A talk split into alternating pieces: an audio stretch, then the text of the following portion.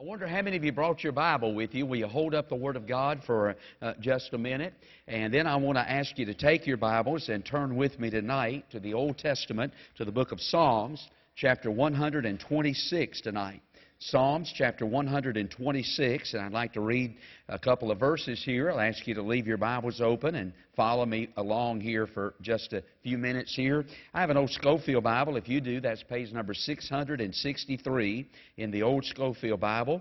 And I want to lay out something that the Lord has put on my heart this year and just talk to you a little bit about that. And uh, maybe, who knows, maybe you want to join in with me in this endeavor.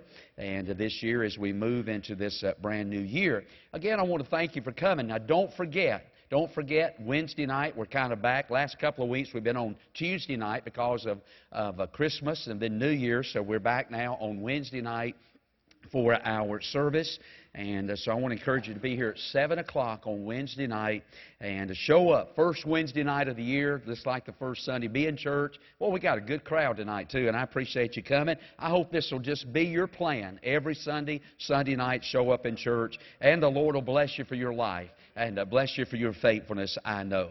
All right, Psalms 120. By the way, let me tell you this. We had a good day on our church buses today. A good day. Our most of the public schools, uh, we started back here in our Christian school, we started back on, on Thursday of this week, but most of the public schools don't go back till tomorrow. And because of that, you know, a lot of kids, because there's not a lot of pushing going on from parents, most parents of bus children, a lot of them are lost. And so they, they don't get up and go to church. So these kids are kind of pretty much on their own. And when they've been out for a couple of weeks of school and got out of that routine, it's hard to get them up. But I really thought our buses today did a good job of bringing people to the house of God today. I want to congratulate all of our bus captains and workers and our drivers. I praise the Lord. I want to glorify the Lord for letting everything run well today and at least getting back and nobody got hurt, and that's a blessing. And I always pray every Sunday, God, mechanically, physically. God bless our church buses. Help our drivers to be uh, very cautious today, our captains, our workers. We had a good day overall on our church buses and, and uh, just a good number. We had uh, several people that got saved today, and, and that's a real blessing. I do want to mention this. Uh, while it's on my mind. But Brother Bodford, you know, is preaching at a church down in uh, Davidson County now, down at Lighthouse Baptist Church. They voted him in as the supply pastor he texted me today and said they had maybe one or two got saved, going to join the church, get baptized, and, and want to know if we had any waiters he could borrow. And I said, of course we do. If you're going to baptize, we'll, we'll get you some waiters. And, uh, but he's, he's doing good there. But because he's down there now, the truck stop is open.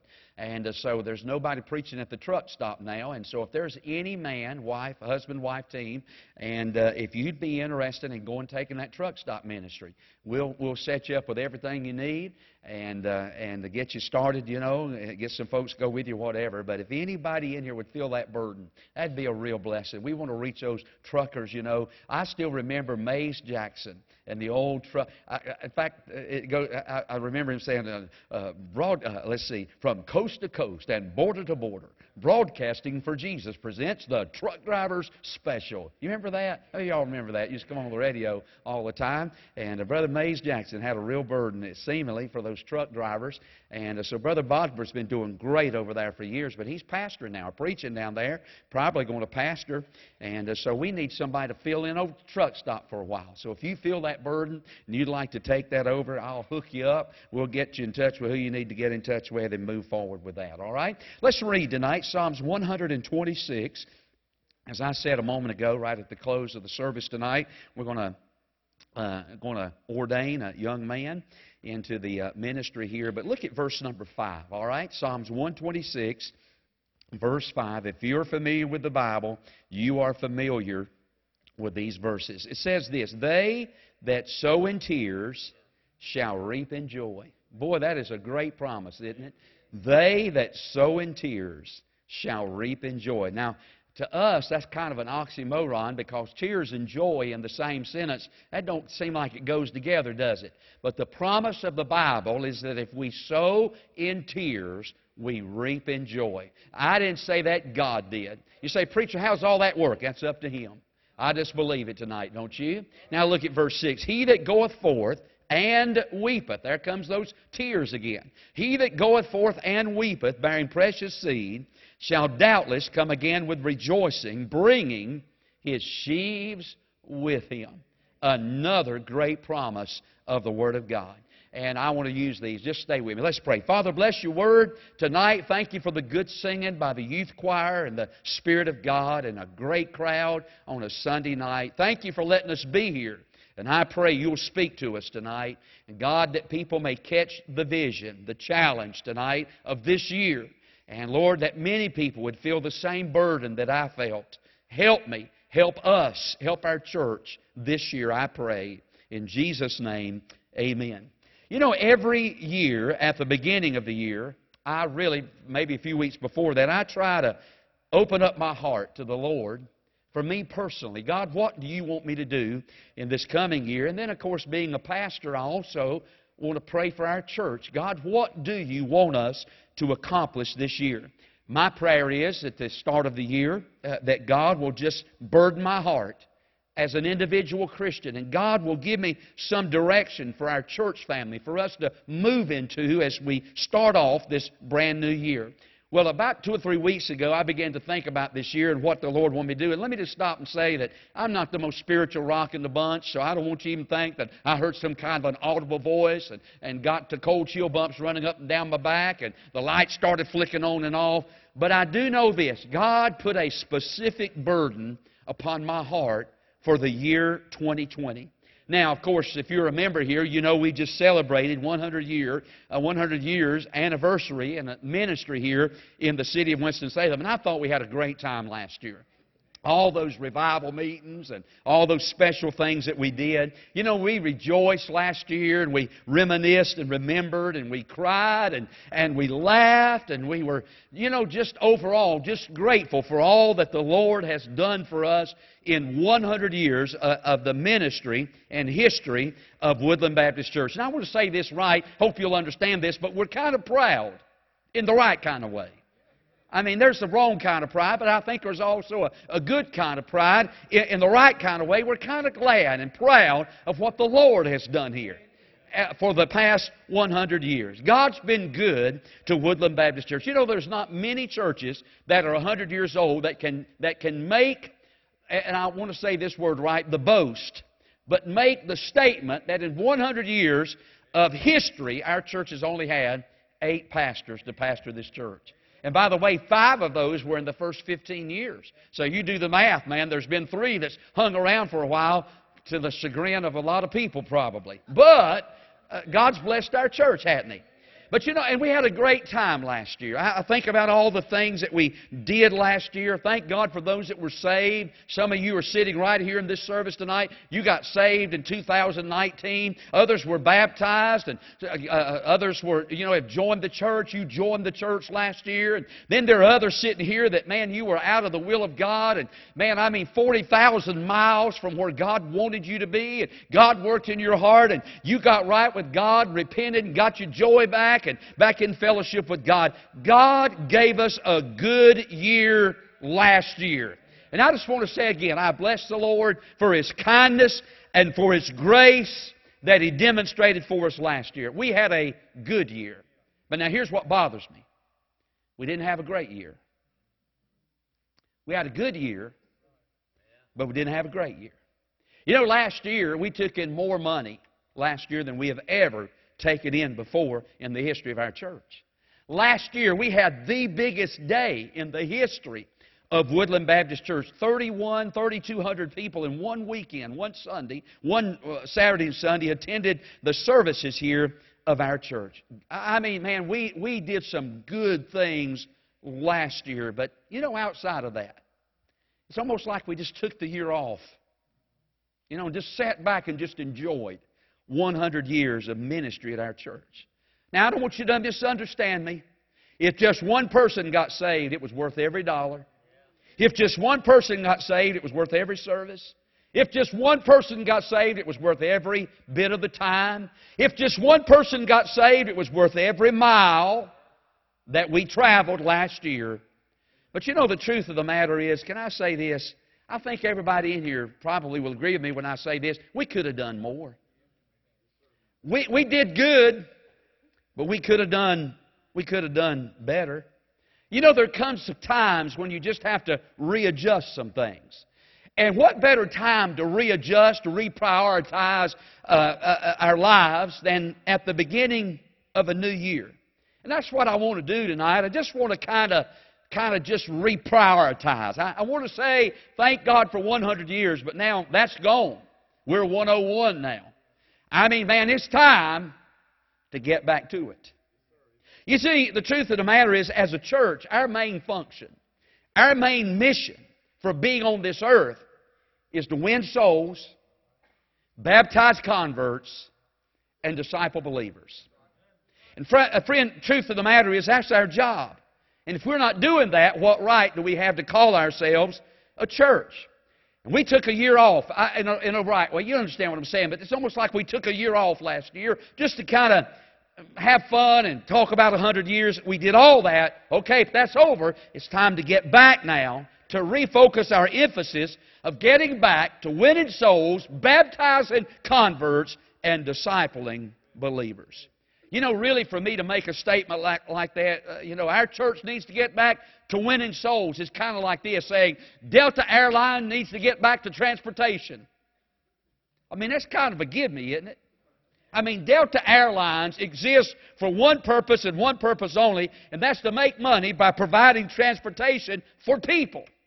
I mean, their motto has been, their slogan has been for years, we love to fly, and it shows.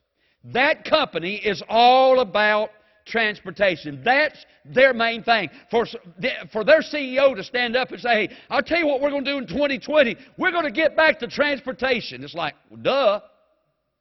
I mean, that's what we're supposed to be doing anyway. You know, when you fly on an airline, and most time when I fly, it's usually with U.S. Air. I've been with Southwest a few times. But if you fly much at all, one of the things you realize is sometime during that flight, if it's a longer flight, they're going to stop everything.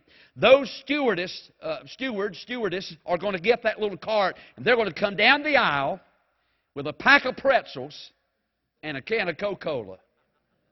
Am I right? If you fly much, normally you're going to get you a pack of pretzels and a Coca Cola somewhere along the flight. But could you imagine Delta saying, you know something, we're going to major on pretzels this year?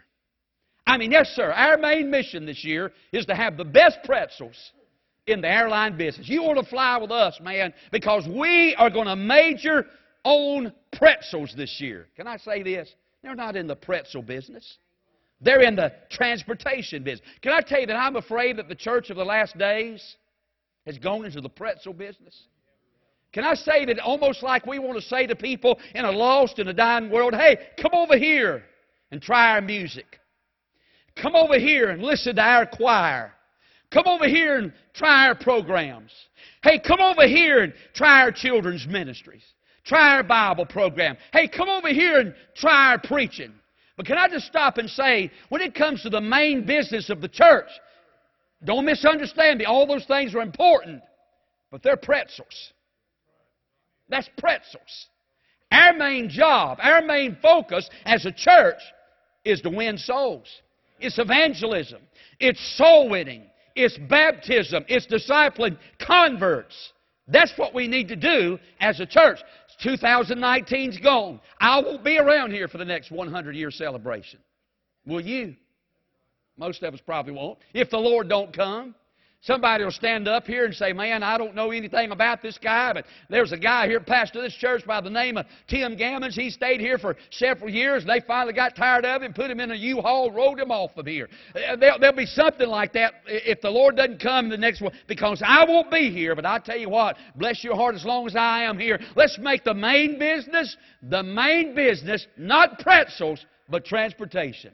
Hey, not singing, not preaching, all that's important, but hear me hear me well. The most important thing that we'll do as a church in 2000, uh, 2020 is win souls.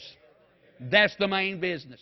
That's why we exist. So God's put a burden on my heart this year, and I want you to listen to me for just a minute. Then I'm going to tell you how I'm going to do it. But God put a special burden on my heart. You know, we, we, I'm playing on the, the 2020. You know, anytime you go to the eye doctor, one of the things you want to hear the eye doctor say is, Your vision is 2020. Now, I'm getting older. I'm 57 years old now, and man, I tell you what, I'm really starting to struggle with my vision just a little bit. I can see things far off pretty good. But I tell you, when it comes to up close, I have to have glasses now to, to read my Bible anymore because I, it just blur, it's just blurred to me. I can't read it. Uh, uh my vision's not what it, what it used to be. I can still see far away. We can go down the road and I can still spot a stinking fly on a possum's back at 20 paces. But I mean, when it comes up, I tell my wife, oh, did you see that? See what? She says. You didn't see that? You didn't see that deer over standing on the side of the road? We got deer everywhere up where I live. And you, when you go down our road, going to our house at night, or especially in the twilight, you got to be careful because them crazy things are going everywhere right now. But uh, and I say to my wife, "Do you see that? I can see great out, but I'm telling you, I struggle to see up close. It's blurred. We all want 20 20 vision. Well, I want to cast my 2020 vision tonight. You don't have to go along with this if, eh, with me if you don't want to, but I want to tell you what God's put in my heart for 2020. And I want to invite you, if you want to, to come with me on this journey. God has put it in my heart this year personally. And I'm telling you this. I don't want you to sit there and think, man, Brother Tim's bragging, because I'm not. I'm telling you this because I'm making myself accountable to you. I got to thinking, you know, me and God could just work this thing out and you'd never know about it. And if I didn't do it, it wouldn't be no big deal because you didn't know about it. But I'm going out on a limb tonight. I'm making myself accountable to the church. I've already called the men in my office, the men at work here, and I said, okay, I just want to tell y'all here's what God's put on my heart this year, and here's what I think y'all ought to do as well. I didn't say y'all can if you want to. I said, here's what I think y'all ought to do as well. So I called them in and I said, okay, here's what God's put in my heart this year. For me personally, to lead personally 20 people to the Lord this year and baptize all 20 of them. 20, 20 vision. So, so my goal this year as a Christian, I, I want to I wanna get 20 people saved and 20 people in the baptistry this year that I personally have led to Christ. Now, I'm not talking about around the altar here at the invitation. I'm not talking about that. I'm talking about outside these four walls. Hey, I'm talking about in the, in the highways and byways, in the highways and the hedges. Man, I want to get out this year and make myself, put myself out there, and I want to try my best. That you pray for me now. You say, that ain't many. Well, be more than I did last year. Here's what I wanted. I told the Lord, okay, Lord, 12 12 vision. He said, it ain't 12 12, it's 2020.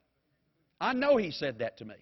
Remember a couple of years ago, and I said, God's laid on my heart to baptize 250 people this year, and you looked at me like I was dumber than a box of rocks. Remember when we did that? We baptized 271 people that year. Well, I want to tell you something. God's put it on. I know He has. Again, no lights, no goosebumps, no audible voice.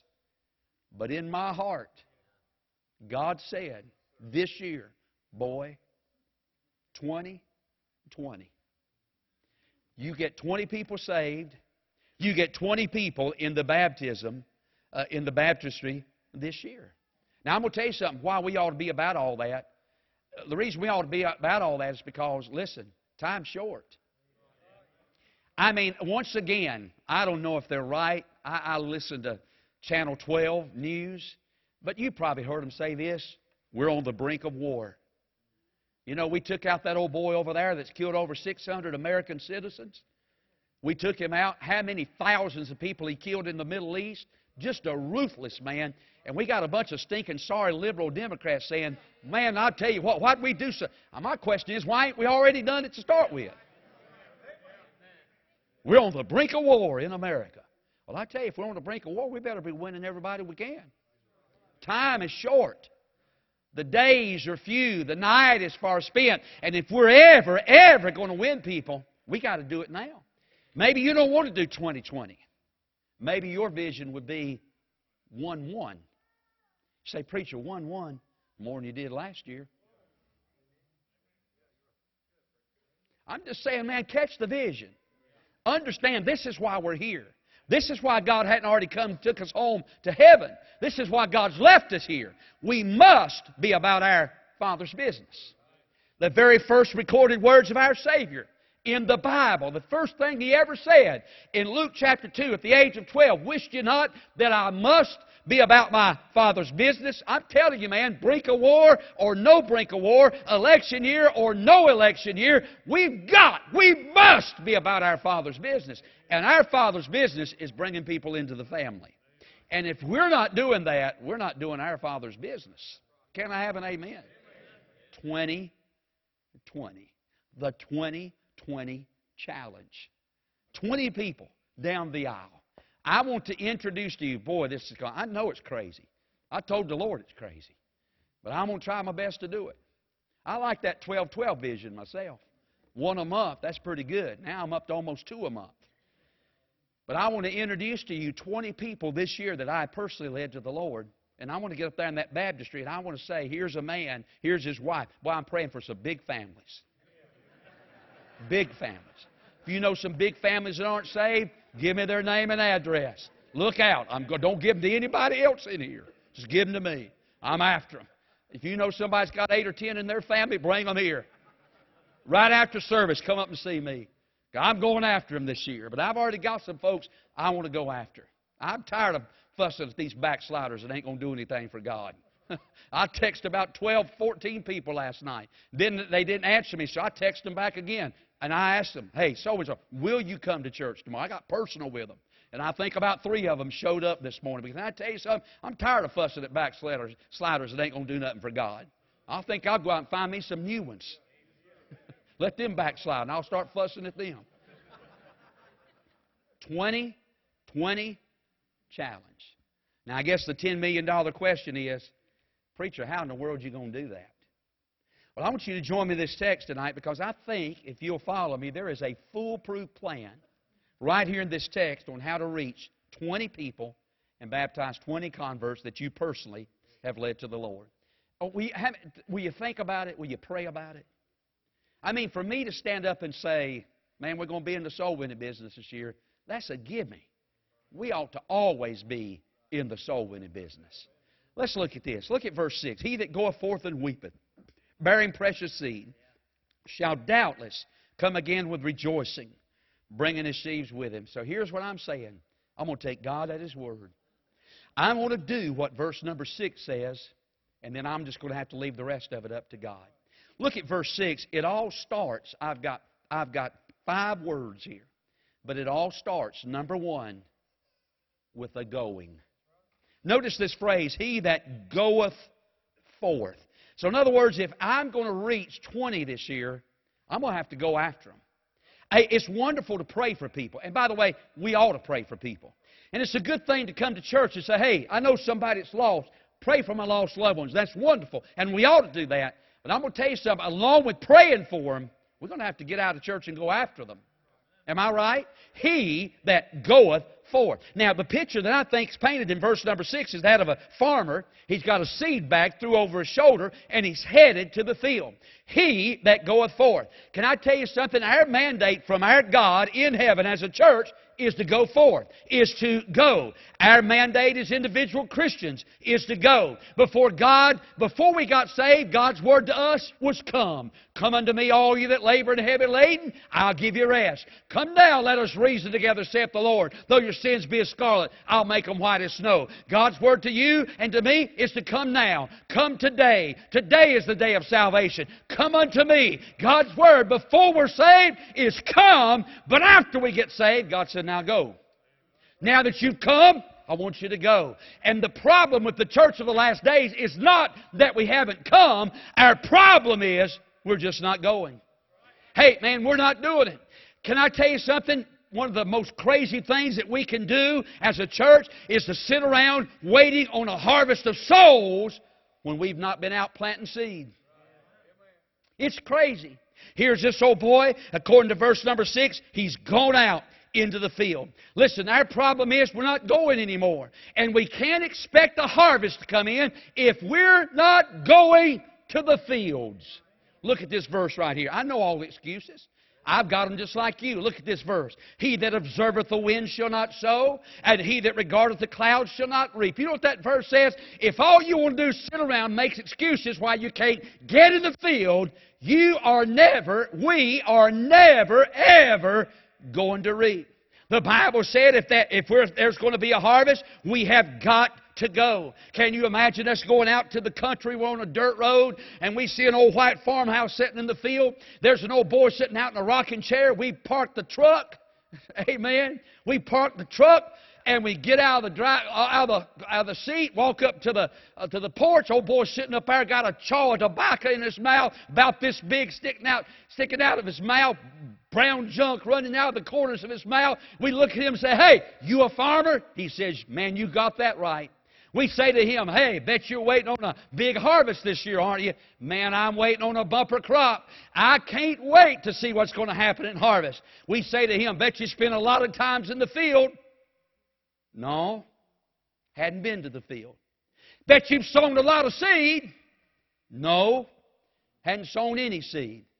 And we say to him, now let us get this right. You're waiting on a bumper crop, you're waiting on a big harvest, and you hadn't been in the fields, you hadn't been sowing the seed. You mean to tell us you're waiting on a big harvest? I'm telling you, it's crazy to think that people are going to walk the aisles if we're not getting out here in the fields sowing the seed. The Bible said in Matthew chapter 13 and verse number 38, the field is the world. And you and I are commanded, get out of our comfort zone, get out of the four walls of the house of God, get out here in the world and go to where lost sinners are. The day, listen, the days, ladies and gentlemen, are long past when you could just put a church sign up in the yard back in the 60s and the 70s and say, you lucky sinners, just come on in and get saved. That's not going to happen in these last days. But bless your heart, I think a place where people have made up their mind, they're going to go and sow the seed. I think we can reap a harvest in these last days. It begins with a going. A going. Second of all, look at this. There's not only a going, there's got to be a groaning. Look again at our text, verse number 6. He that goeth forth and, what's the next word? There's got to be a burden. There's got to be a groaning. There's got to be a weeping. Boy, this is an unusual farmer. So here he is. He's thrown this seed sack over his shoulder. He's heading out to the fields to put his seed in, and as he does so, he's got a tear running out of his eye. You see, that farmer understands something that a lot of us don't understand, and that's this. Your tears are important in reaching souls.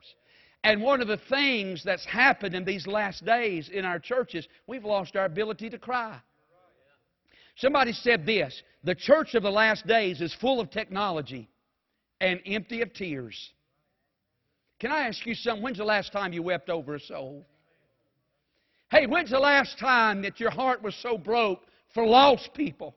Man, that you just couldn't help it. I mean, your heart was just heavy. It was just broke and the tears just ran down your face over the condition of your lost boy or your lost daughter or your lost mama or daddy or best friend or co-worker and they were lost and they were going to hell and your heart was broke so much that the tears just ran down, streamed down your cheeks. I think this old farmer knows something that a lot of us don't know much anymore, and that's this. If seed's going to come up, seed's got to have water on it. If seed's going to come up, seed has got to have water on it. Brother, somebody said that uh, the curse of our generation is an unbowed head, an unbended knee, an unread Bible, and an unbroken heart. Hey, when's the last time your heart got broke over lost people? We've lost our ability to weep. There's something about tears that touch the heart of God. There's something about tears I mean, when God's people begin to weep and begin to cry, it's just something about our tears that touch the heart of God. When old Hezekiah, uh, he got the news that he was going to die in Isaiah chapter number 38, God sent a prophet in to tell old Hezekiah, hey, Hezekiah, set your house in order. You're going to die. You're not going to live. The Bible said Hezekiah turned his face toward the wall and he began to pray and he began to weep. And it wasn't long until Isaiah 38, verse number 5, I believe it is, the Bible sent the prophet back in there and he said, Hey, go tell Hezekiah, hey, I've heard your prayers and I've seen your tears. Look at that verse. I've heard thy prayer. I have seen thy tears. Boy, there's just something about God that touches his heart when we weep over souls. Brother, there's got to be a going, but there's got to be a groaning. Would you pray for me that God will touch my old hard, calloused heart and give me tears over, over lost people. Would you pray that for me? Would you pray that God would so break my heart over lost men and women and boys and girls that the tears would just flow down my cheeks over the lost condition of, of people in this world? Jesus wept over sinners. Paul wept over sinners. When's the last time you wept over a sinner? I remember vividly when people used to cry about lost people. I remember the first church I ever pastored was Walters Grove Baptist Church. I stayed there about 10 years. And we had, a, we had the color of carpet that's about the color of these red flowers. It was kind of a burgundy color of carpet. And I remember this old boy's name was Tony, and I won't call his last name, but he got saved. He'd come out of a wicked life. And his wife got saved as well. And I mean, when they got saved, they, this, they started coming. I mean, it just clicked with them. I mean, they were just faithful. Every service they were there. And Tony got a burden for his mama and his daddy and his brother. I mean, he's just a wicked family. And he got a burden for him, and he started lead every every invitation. He would come down the aisle and he would kneel at the altar. We had one step, like the step, and then another step, and you were on the main floor.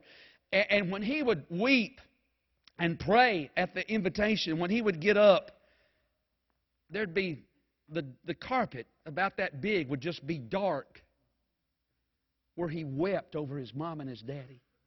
You know what happened to him? His mom and daddy got saved. His brothers and sisters, one by one, and their families started getting saved. You know what? It's going to take a going, but it's going to take a groaning. He that goeth forth and weepeth. And then notice this, verse 6 it's going to take a giving. A giving. Look again at verse 6. He that goeth forth and weepeth, then here it is. What do we give? Precious seed. Now, we're not left to wonder what the seed is. Because over in the Gospel of Luke, chapter 8, in verse number 11, here's what the Bible said the seed is the Word of God. Now, I know in our day we got people who want to dissect the seed. And we got people that want to doubt the seed. And we got people who want to deny the seed. But can I tell you something? Our job is to get the seed out into the world, into the field, the lost hearts of mankind. Can I tell you something? The seed will still get the job done. Trust the seed. There's life in the seed. It seems so unlikely. Here's a little old shriveled up uh, seed, and you plant it in the ground, and you think nothing will ever happen, but a little rain comes, and you walk back out several days later, and the first thing you know, here and there, there's a little shoot coming up out of the ground, and the first thing you know, there's a stalk, there's a plant growing, and the first thing you know, there's life coming, and there's corn, and there's ears of corn and there's beans hanging on the vine. And it all started from a little shriveled up seed that was put in the soil and a little water fell on it. I'm telling you, there's power in the seed, friend. My daddy, before he died, this was several years ago, my daddy gave me a pack of Blue Lake green bean seed. I plant gardens. I, had th- I have three gardens. I've cut down, this year I only had one because uh, the stinking deer are killing me right now. I need to kill them but they're killing me. They're killing my gardens. But anyway, so I cut down to just one big garden this year. And so right at the end, after I'd planted everything, I had just a little bit of space left in a row, and I thought, I'm gonna, I got to put something in here. So I went and got them. And now my daddy's been dead for three years. Them beans been laying in the carport probably for four years and just a pack of seed. And I thought, well, who knows? So I went and planted them crazy things. I planted them, finished them out the row with that, that old sack of bean seed that Daddy had given me. And, and, and I planted them, and, and I thought, they ain't going to do nothing, too old. And I went back out there several days later, and can I tell you something? The best row of beans that I had this year was from that old pack of seed that my daddy gave me. It was unbelievable. We were, my wife was canning beans, or not canning them, we were freezing them, but she was uh, constantly picking beans and, and uh, going through all that, the process of getting them ready for the freezer. And then guess what? We lost every bit of it because the freezer cut off. Shut up. We lost. I had the best corn patch that I've had in years. We probably put up, I don't know, maybe 50 bags of corn this year. I was so excited about that. She probably put up 50 bags of green beans. We had, man, we had, our freezer was full. We were so excited. I was working outside one night doing something, threw the breaker on the freezer. I didn't even know it till we went out there about a week or so later and got to smelling something. And we lost that. Please feel sorry for me. My wife said, You idiot. I said, honey, I didn't know it threw a breaker. What am I supposed? I'm not an electrician. We lost everything we had in that freezer. We sure did. Please feel sorry for me. But I tell you what, we had a good garden this year. But the reason we did is because I got out of the lazy boy. I got my seed. I headed to the field. I got on my tractor. My wife said I looked like that guy on Green Acres. Because most of the time I'm plowing in a, in a shirt and a tie, like old Oliver on Green Acres. And I'm out there sitting on my tractor, plowing in fields. I get off the field, off the tractor, and I sow my seed, cover it up, pray, for, dear God, send some rain. We had the best garden we've had in a long time this year. Even, even though the deers, we had to share it, we still had a good garden. You know why? Got out of the lazy boy, got in the fields, planted the seed, prayed for the rain, and guess what? God gave the increase. Now, if God will do that in my garden, if I'll go this year and I'll groan and I'll give out the Word of God. It's not my opinions, it's the book, it's the gospel that changes men's lives. And if I'll do that, why in the world can't God do the same in the harvest of souls? There's got to be a going. There's got to be a groaning. There's got to be a giving. Number four, there's going to be a gladdening. The Bible said, He shall doubtless. Boy, I like that. Doubtless. In other words, if I follow this, I can't fail. If I'll do what God said do, 2020, are you kidding? It'll be 40 40. Don't, don't take me serious at that one. I'm just preaching now. But it can happen. God said, shall doubtless come again with rejoicing. You walk out there to that old farmer. He's sitting on that porch. It's, uh, it's October. We say to that old boy, Hey, did you work hard this year? Man, yeah, look at these calluses. Man, was it hard work? Man, I sweated like crazy. It was tough. But I tell you, when it pays off, when the snow starts to fly. You reckon we're going to have any snow this year? Man, we got to have some snow. How many y'all need some snow? We got to have some snow. It's snow cream time, friend. Can I tell you something? I tell you what blesses my heart. Of course, it ain't gonna happen this year, but wait till next year. That's what that's what the Cubs always say. Wait till next year. But anyway, can I tell you? Listen, you let the snow start flying. It's it's three degree, degrees below zero, and nobody's going nowhere. And your wife said, "What do you want for supper?" Say, why don't you get out some of that corn we put up? Some of them green beans. And she makes a big old pot of soup or something out of that. And you sit there and the snow's flying, nobody's going nowhere, and you just eating on that. Can I tell you something? I sure am glad I got out in them fields. I sure am glad I worked. I sure am glad I sweated. Hey, I sure am glad that I spent hours out there working and trying to keep the, the bugs and the birds and the deers, and I, have labored in those fields. I'm glad, uh, you know, when it gets winter time. Can I tell you something? When we stand before God, we'll be glad that we did our best to win others to Jesus. I, I'm, I'm going to jump this. We're done. But can I say this? Would you like to join me this year in the 2020 challenge? Hey, what about it? You say, Preacher, I can't do 20. All right. What about 10? You say, well, I, I ain't sure about 10. Can I tell you this? What about one? Would you do it? I'll tell you what we'll do. If you'll, if you'll get one, when I get in the baptistry to baptize them or whoever does, we'll make a big deal about it. I'll tell you what, if I get them, I'm going to make a big deal out of mine. You better know every time I get through, I'm going to say,